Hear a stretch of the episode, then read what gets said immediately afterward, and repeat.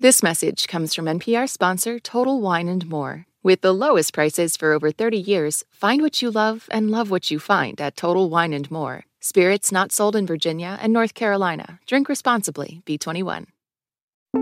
You're listening to Shortwave from NPR. Hey there, shortwavers. Aaron Scott here, and today we're going to start off with a quick lightning round. Literally, we're going to talk about lightning. Yeah, so lightning is just a big static shock. Um, so it's essentially the same process that happens when you reach out to touch a doorknob, but instead of that little bolt traveling a couple millimeters, it travels kilometers. Evan Gora is a forest ecologist who studies lightning. And with the additional distance comes a much greater amount of power.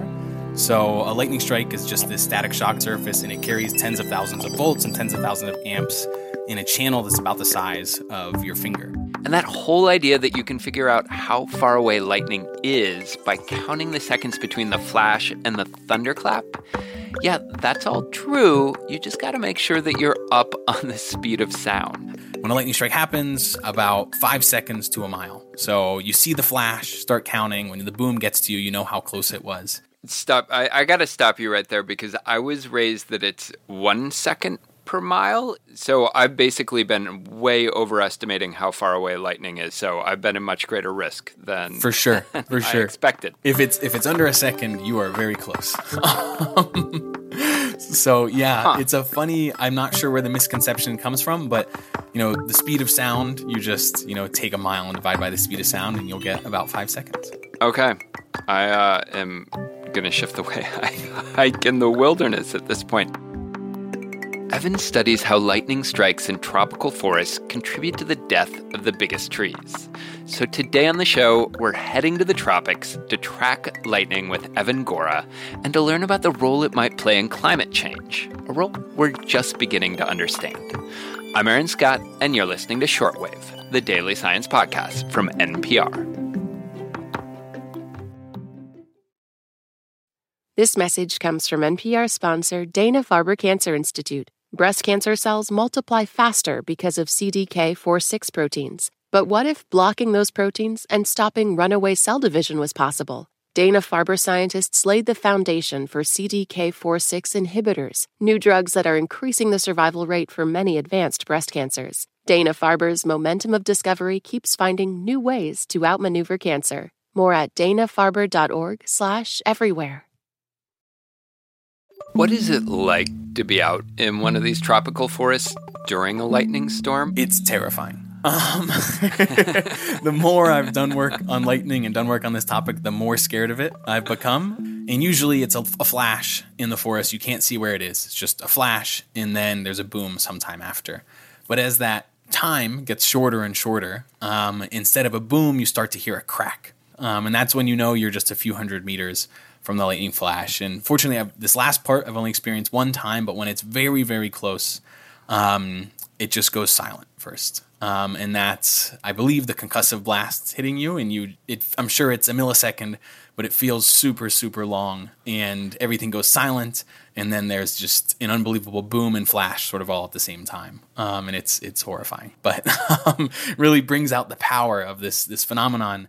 So when lightning strikes a tree, especially a big tree in a tropical forest, can you give us like a beat by beat walkthrough of what happens? Yeah, so when we think about lightning striking trees, typically we think about that tree blowing up or catching on fire, which are mm-hmm. charismatic big events, um, but they aren't really what happens um, typically. So we've set up a system, me and a bunch of different colleagues. It's a really large collaborative group in um, central Panama where we track lightning strikes in real time. And when we go to these sites and we see where lightning has entered the forest, we don't see any evidence of fires. We don't see any explosions. What we see instead is evidence of the electric current entering a big canopy tree, and then it flows out its branches and it flows down its trunk and jumps to neighbors that happen to be near that tree in the canopy and then flows down them and jumps to their neighbors. So you end up with this sort of spider web effect, electrocuting a big group of trees in the forest. And what makes it really fascinating is those trees only have a little bit of damage initially. So it's really hard to find at first, but then over a period of months, they slowly die and you end up big groups of dead trees. Wow. I mean, I can think of electricity like traveling down wires, but it never occurred to me that trees would electrocute each other basically and that it'd create this web of electricity through the canopy and down to the ground. Yeah, yeah, exactly. Um, it's it's not what we anticipated when we showed up to do work there um, either. So there's been previous work showing that lightning can damage and kill groups of trees, but um, we, like most people, thought going in that that was a pretty rare occurrence. Um, and instead, what we've found out is that this is what happens every time when lightning strikes in these tropical forests. And why was that so surprising? Yeah, I guess we were surprised because it, it, it wasn't documented. Um, the damage that happens to those trees is generally very subtle. At the space between neighboring trees, you essentially have a few leaves that are dying within a few weeks of the strike. Um, and that's about it. So you would have an event that happened for only a few milliseconds. You have to see where it happened in the forest, go out and find where it is, and you only have these tiny little hints that lightning ever touched there. Um, and you need to come back to that tree over and over again over the next you know six to eighteen months to actually see the trees die. So you're going to have to be able to tie a millisecond event to something that happens in the next eighteen months. Which is counter to everything we see on TV or in video games or whatnot, where a lightning strike leaves this kind of blackened scorched circle on the ground or something of that sort. Yeah, exactly. So we've tracked around 100 lightning strikes, um, gone out in the forest, quantified everything they do. Um, we've never seen a tree caught on fire. Maybe one exploded, and that's about it. So it, it's not what we think about happening at all. And we should be clear that we're talking about tropical forests here, right? That this is not necessarily the way lightning is interacting with like temperate forests here in North America. Well, that's an interesting question. No one's ever done this in temperate forests. So we have no idea how common that is. Um, around you know eastern forests in the U.S., for example, where lightning frequency is as high or higher than anywhere else in temperate forests in the world. We know that most of the time lightning strikes a tree, it doesn't cause fire. Um, now, that doesn't mean lightning isn't an important agent of fire. So, a lot of the most destructive fires that happen, you know, for example, in the western US, are lightning caused fires. They happen in remote places. It's hard to find what's going on. So, you know, they can be really, really dangerous. But even there, we know most lightning strikes don't cause fires. And it's kind of just ignored what's happening with the rest of them. Mm. What do we know then about why lightning is important to forest health and kind of what role it might be playing uh, when it comes to climate change. Yeah, so the reason lightning is important in forests is that it affects the biggest trees in those forests. Um, so these are trees that might be um, 10 feet in diameter at their base and 180 um, feet tall. So they're really, really massive trees, huh. really big trees are struck most often.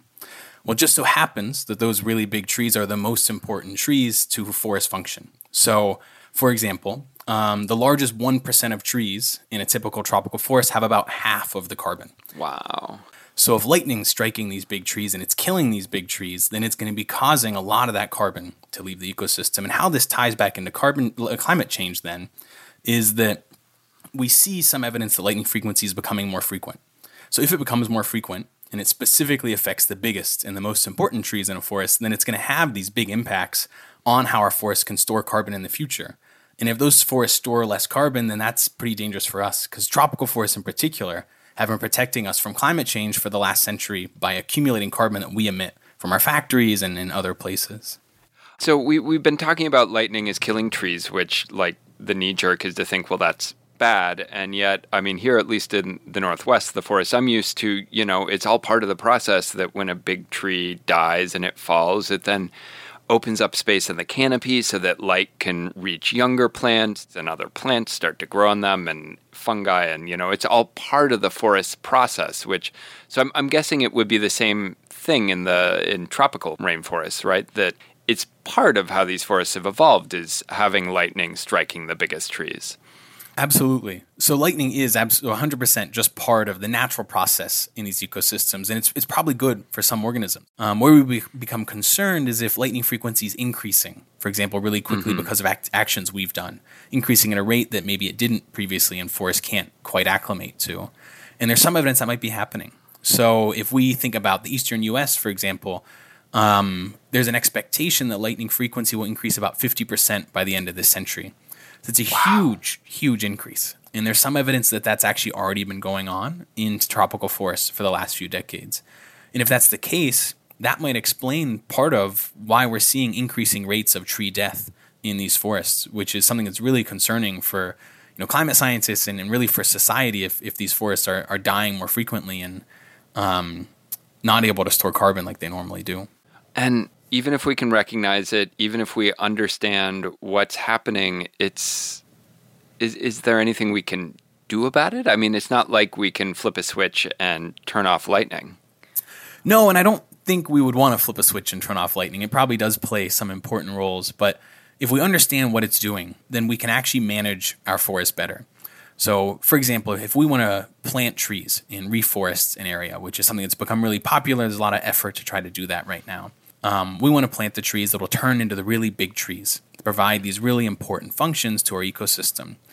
And we can only do that if we actually know what kills those big trees. And we know which species can survive the killers of those big trees, things like lightning or wind. Um, so, what we want to do is essentially figure out which trees are capable of surviving those different drivers, not just today, but the ones that will be important in the future. So that when you're doing reforestation or when you're doing logging, you're picking the right trees to plant or the right trees to take out. So, through this research, you have ended up a little more frightened of lightning. Has it changed the way you see and experience lightning storms? It has changed how I think about storms. Um, really in a positive way, but some of it in somewhat of a morbid way. You know, every time I hear, you know, lightning hitting, it's, you know, seven megagrams of biomass, three and a half tons of carbon right there that's going to be emitted to the atmosphere. Um, it's a huge, huge amount. And if that's becoming more frequent, it's a huge effect every time it happens. So it's definitely changed how I think about about those events. So not just the fight or flight in the moment I might get struck by lightning, but you now have the existential dread of, of climate change laid on top of it. yes, but I'm a overly positive and optimistic person about sort of everything. So I like to look on the positive side. You know, that that is happening, but you know, there are these trees out there that survive lightning in this miraculous capacity. Evan, it's it's been a joy talking lightning and forest with you. Thank you for for coming on our show. Yeah, thank you for having me. This was a lot of fun. This episode was produced by Devin Schwartz and edited by Gabriel Spitzer. Britt Hansen checked the facts. The audio engineer was Gilly Moon. Our senior supervising editor is Gisele Grayson, Beth Donovan is the senior director, and Anya Grundmann is the senior vice president of programming. I'm Aaron Scott. Thanks as always for listening to Shortwave from NPR.